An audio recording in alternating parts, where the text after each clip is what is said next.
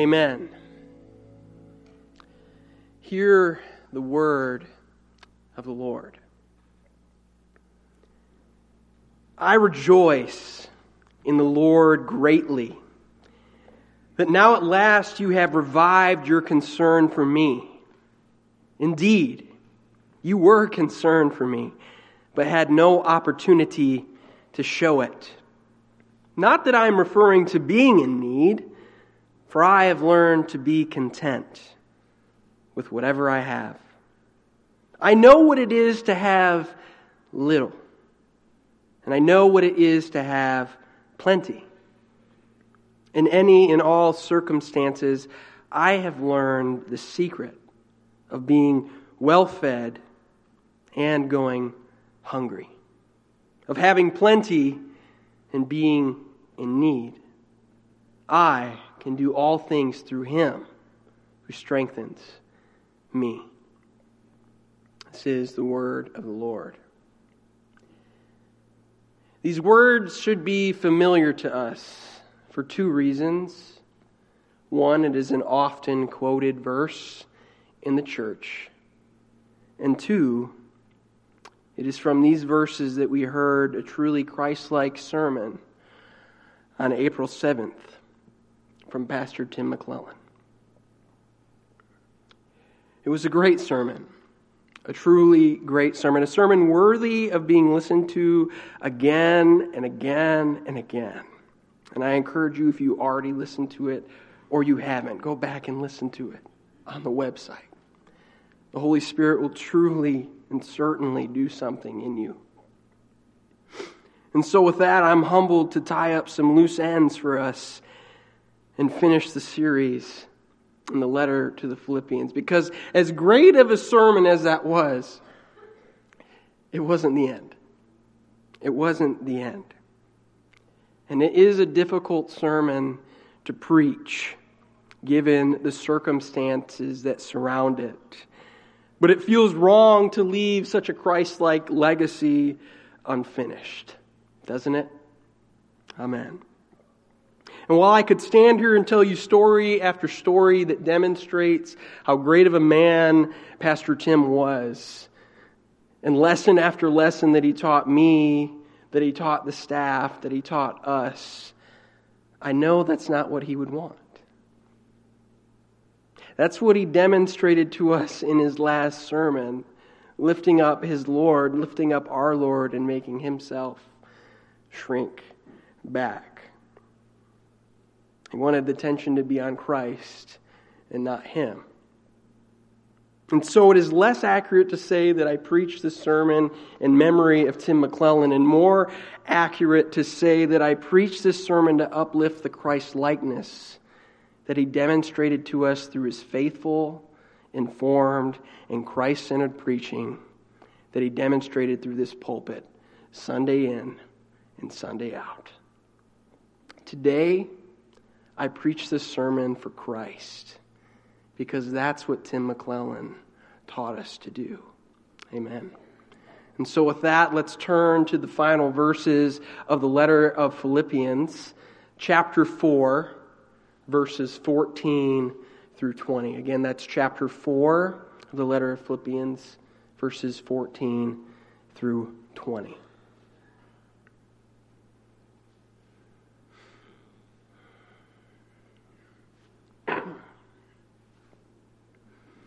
In any case, it was kind of you to share my distress. You Philippians indeed know that in the early days of the gospel, when I left Macedonia, no church shared with me in the matter of giving and receiving, except you alone. For even when I was in Thessalonica, you sent help for my needs more than once. Not that I seek the gift, but I seek the profit that accumulates to your account. I have been paid in full and have more than enough. I am fully satisfied now that I have received from Epaphroditus the gifts you sent, a fragrant offering, a sacrifice acceptable and pleasing to God. And my God will fully satisfy every need of yours according to his riches and glory in Christ Jesus. To our God and Father be glory forever and ever. Amen. So just to give a little bit of context to remind us what's going on here in this letter, if you remember, Paul is in prison when he's writing this, a Roman halfway house awaiting trial, and he has evidently a certain amount of freedom to the extent that he's allowed to receive a visitor, he's allowed to receive a gift, he's allowed to send a letter. Of course, we could be wrong, but Paul doesn't give us any inkling that he's having to fight the Roman officials to do so. And so we think thus. And then we get to this passage coming from Philippians chapter 4, verses 10 through 13, where Paul explains, I've received your gift, but you know what? I have learned the secret to being content in whatever situation. So basically, I would have been fine had you not given it, because the secret to contentment is knowing that our most valuable possession is Christ Jesus. Amen? And then these verses, verses 15 through 16, Paul begins to show how generous of a church the Philippians are. They're a generous bunch. He says, you were the only ones who supplied for me. And you supplied for me when I was in Thessalonica more than once. Have you ever sent out a group text? Some of us hate group texts. I think they're a necessary evil. Or a mass email to your friends and maybe something like, hey, on August 29th, I need help moving or help painting my house. And so you're waiting for a reply, and who responds? One of your friends, just one. You sent it to like 20 people. So you're a little bitter because all your other friends didn't say anything, but how thankful are you for that one friend that actually cared enough? And so take those feelings and transfer them to how Paul feels about the Philippian church. You were there for me. You were the only one there for me. The Philippians understood the value of supporting the mission of God. And church, here we understand that value. That's revealed in our behavior, to our support to missions, our missions conference. We understand what the Philippian church understood, which is that God's ordained means of providence to supply for his mission is the people of God. It's pretty simple, really. I mean, who else is going to pay for the mission of God but the people of God? Paul lives in a situation that's very similar to ours in the sense that the government is not going to pay ministers of the gospel. Now, there are places in the world where the church and the government are together, and there are ministers who receive their salaries in that way. But that's not the way here. That's not the way in Paul's situation. Who else is going to pay for the mission of God but the people of God? And this is nothing new. We see this in the Old Testament of how the priests are supplied is from the giving of the people of Israel. And then we get to the New Testament, and Jesus tells his disciples when he's sending them out, when someone receives you into their house, take whatever they give you. The laborer deserves his wages. Luke chapter 10, verse 7. And even Paul understood that in the sense of when he told Timothy in his second letter to him, don't muzzle the ox where it's treading its grain. In other words, don't keep the worker from eating where he's working. The people of God are supposed to supply for the mission of God. But there's something I think we need to notice here in verse 18, because Paul says, I'm paid in full, and I have more than enough. Do you know what it means when he says he's paid in full? The equivalent to this phrase in the Greek is, you know that little piece of paper when you go to the gas station and the attendant asks you, hey, do you want this? And you say no, and then they throw it away. And if you're environmentally minded, you're freaking out, thinking how many trees have been killed from these little pieces of paper that have been printed off carelessly. It's a receipt. That's what this is. That's what this phrase means. He's sending the Philippians the fact that I have your gift. I received it in full from Epaphroditus. But the unique thing is he says, I have more than enough.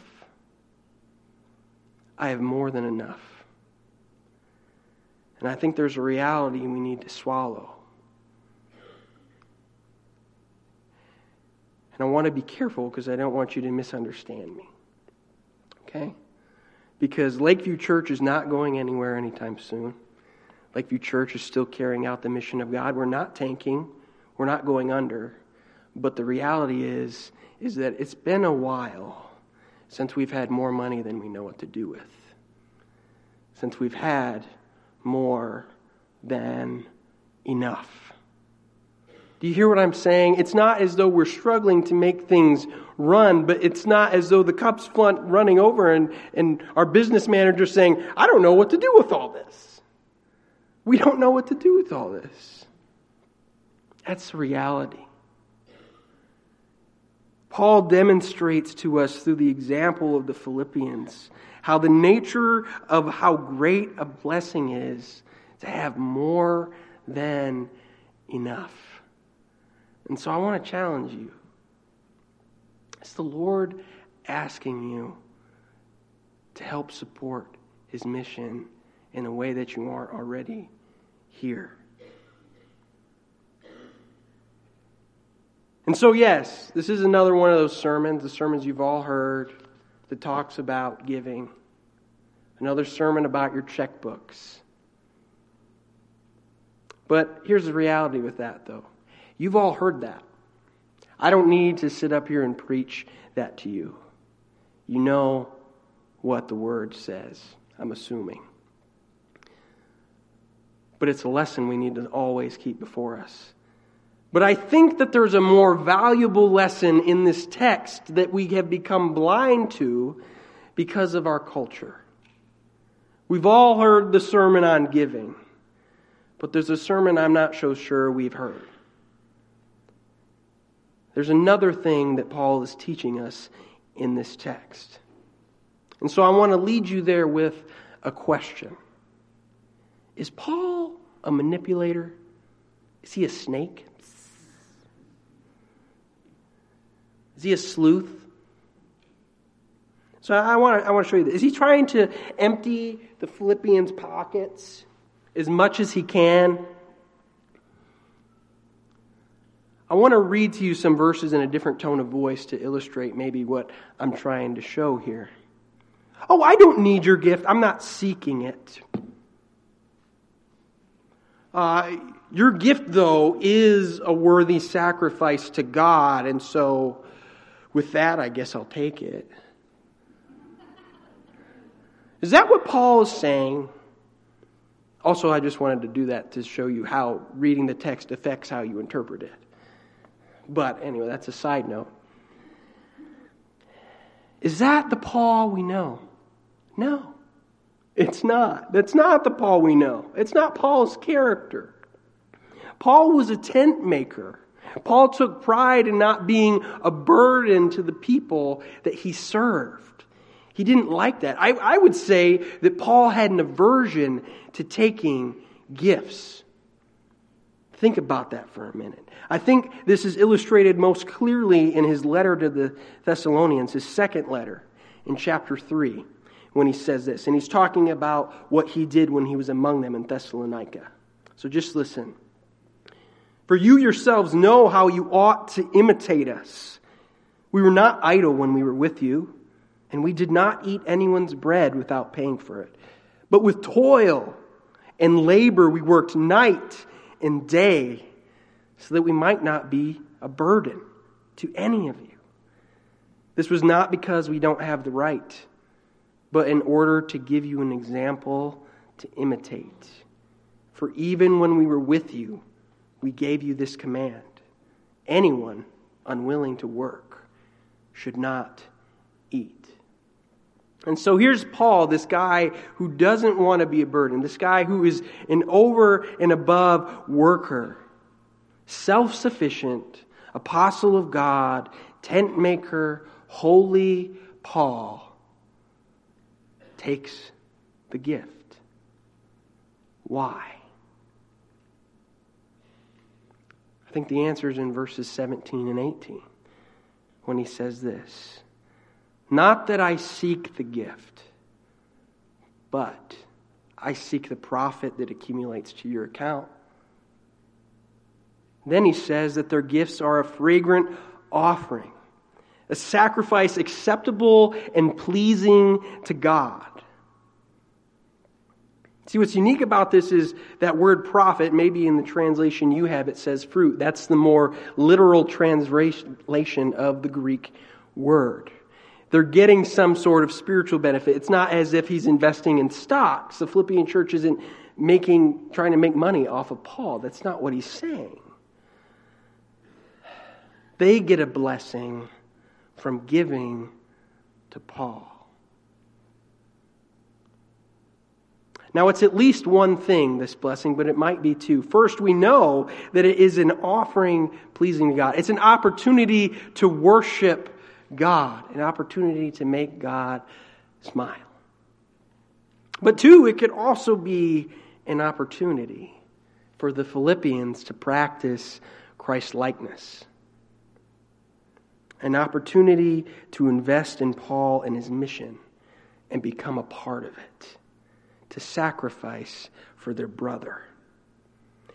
I think it's important to notice and emphasize that Paul points out he didn't need it. While this could be helpful, he says, I could have gotten along without it. And yet, he takes it.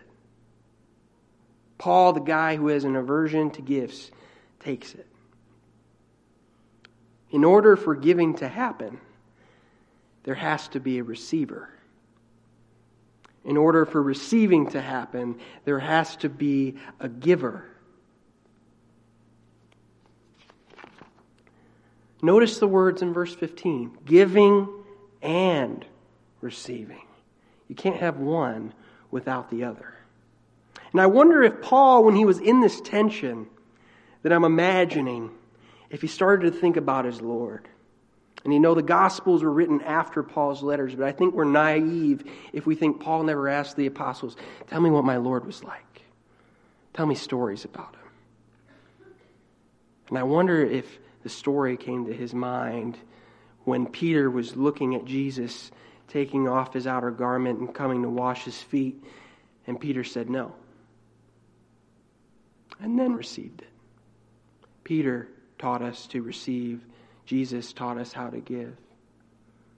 Or even when Mary Magdalene bought an expensive nard and anointed Jesus at Bethany. Jesus, the most powerful man ever, who could have snapped up an oil that was even better in an instant for free, accepts this gift from this woman. Jesus taught us how to receive. Mary taught us how to give. Regardless of what Paul was thinking, we know that he received that which what he thought he could go without. In receiving, Paul was giving the Philippians an opportunity to practice Christ-likeness and to give an offering to God. When you give to the servant, you're given to the master. When you receive, you allow someone to give to the master through you. Well, preacher, what if I say no thank you? And doesn't God know their heart? Yeah, he does. But isn't an act of love completed better than an act of love intended? So essential oils are all the rage right now. There's no denying that, okay? I'm the bad guy in my house because my asthma gets set off by certain smells, and I know there's an oil or something that's supposed to help asthma. It doesn't help me. I don't know why. Sorry. The magic potion didn't work on me. So for a second, I want you to imagine that an essential oil salesman comes to your door. You answer, "Hello, sir. Hello, ma'am. I would like to give you this whole starter kit of essential oils. It's got lavender. It's got thieves. It's got, shout out another one. Frankincense. I don't know. Okay, it's got everything. It's got all the bells and whistles you need to start your essential oils potion factory. Okay? I want to give this to you for free." And so you're sitting there and you're like, I don't know if I really need it. I mean, I got more oils in my house anyway. You say, no thanks. Okay, well, wait a second here. What if I told you, okay, listen closely. What if I told you that if you take what I'm giving you, I get one, and my boss gives me a good review? And you're like, I don't know, that sounds pretty good. But no thanks. He would have been receiving while you were receiving. He got something out of giving to you. That's what it's like when people ask if they can do anything for us in a time of need, in our lives, and we say we're fine. That's what it's like when someone wants to buy you dinner, but you find a way to sneak money back to them later. When someone offers to mow your lawn, when someone wants to come and fix something in your house, it's what it's like when someone offers to do something for us, but we tell them, no, thank you.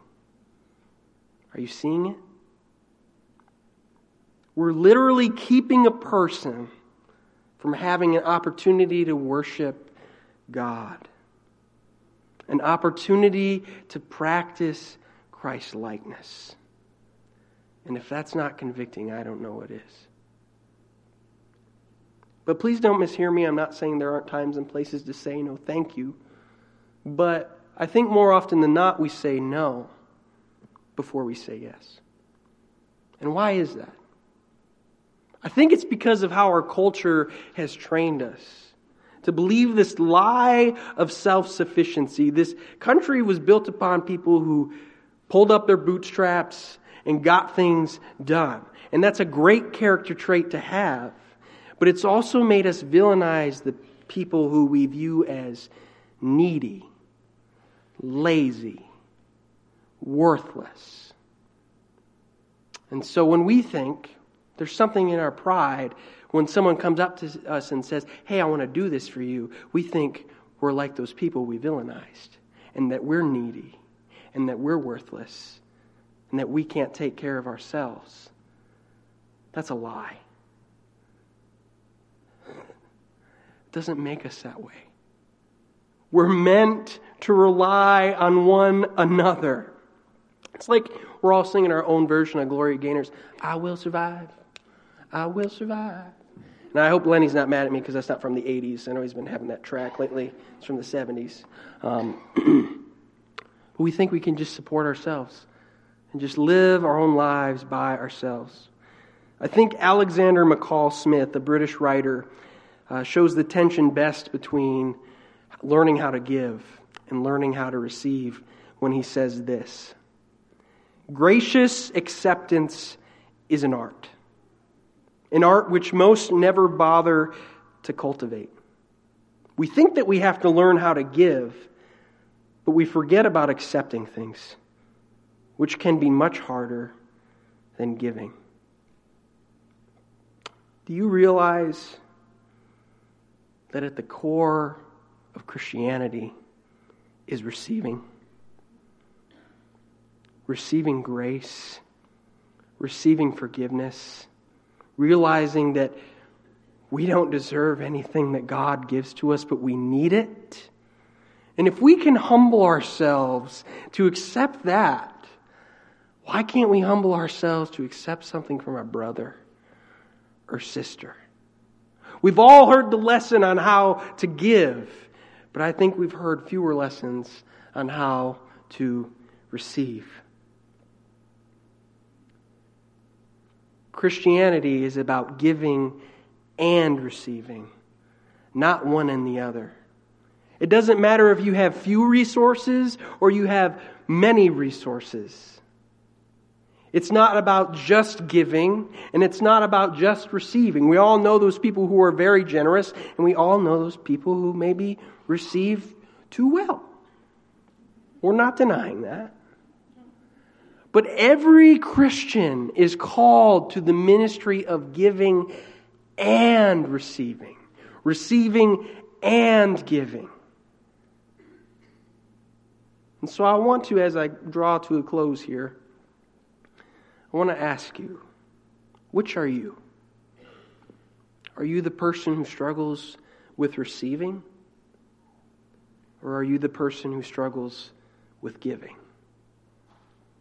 And we all can work on one or the other, but what is your weak point? I have a spiritual assignment for you. If you're a person who needs to learn how to give more, I want you to go home and think about how you can use your time, your treasure, or your talent to bless someone this week. And then do it. Slip someone a 20 when they're not looking. Help someone with something they're bad at, but you're good at. Wash their car. Something. But if you're a person who struggles with receiving, I want you to think back to a time when someone offered you something because of their love of Christ, and you said, no, thank you. And it actually would have been helpful for you. But out of your pride, you said, no, I can do it myself. Pray to the Lord for forgiveness, and then ask Him to give you the grace to receive like Christ next time. And so regardless of whether you're a person who needs to learn how to give more or a person who needs to learn how to receive more, I think we all need to confess to God to those times where we've been too clenched to give or too prideful to receive. And so together I just want to participate in a prayer. And I'm just going to ask you all to stand with me. And if you feel comfortable, I'm going to say a prayer out loud and like in parts. And then if you feel comfortable, repeat after me as we just corporately together confess this to God. And there will be a moment of silence just for the Spirit to speak to us in this time. But let us pray. Lord, we confess that at times we have not been fully Christ-like in our giving and receiving. And we pray that you would send your Holy Spirit into our hearts to make us more open to giving like Christ and receiving like Christ. And we ask in this moment that you would reveal to us how your grace will make us better in the future.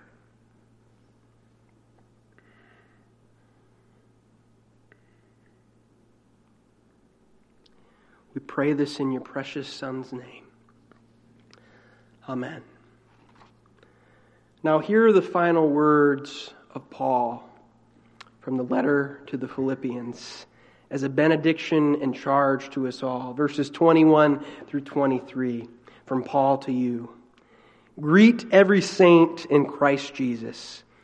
The friends who are with me greet you. All the saints greet you, especially those in the emperor's household. The grace of the Lord Jesus Christ be with your spirit. Leave this place knowing the grace of Jesus Christ assists you in giving and receiving like Him.